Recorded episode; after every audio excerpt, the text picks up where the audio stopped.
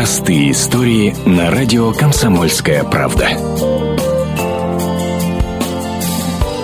60-летняя Ирина Чернявская из Красноярска, накрывая стол, очень волнуется. Она ждет в гости подругу Екатерину Нефедеву, которую не видела больше 10 лет. В студенческие годы Ирина и Екатерина были соседками по общежитию и очень сдружились. Даже ездили вместе отдыхать, рассказывают подруги. Ну, мы с ней очень хорошо сошлись, конечно, с Катей по характеру сошлись.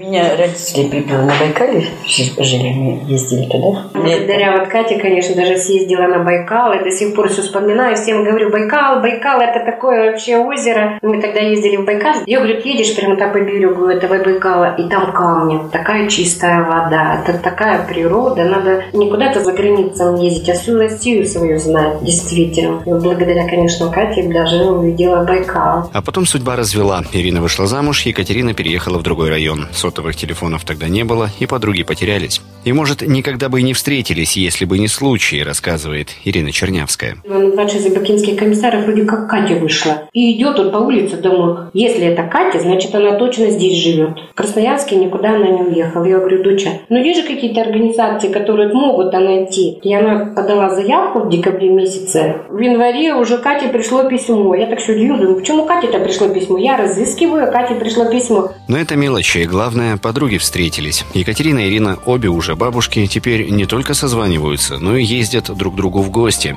И расставаться больше не собираются. Елена Родионова, Артем Дмитриевский, Комсомольская правда, Красноярск. Простые истории на радио «Комсомольская правда».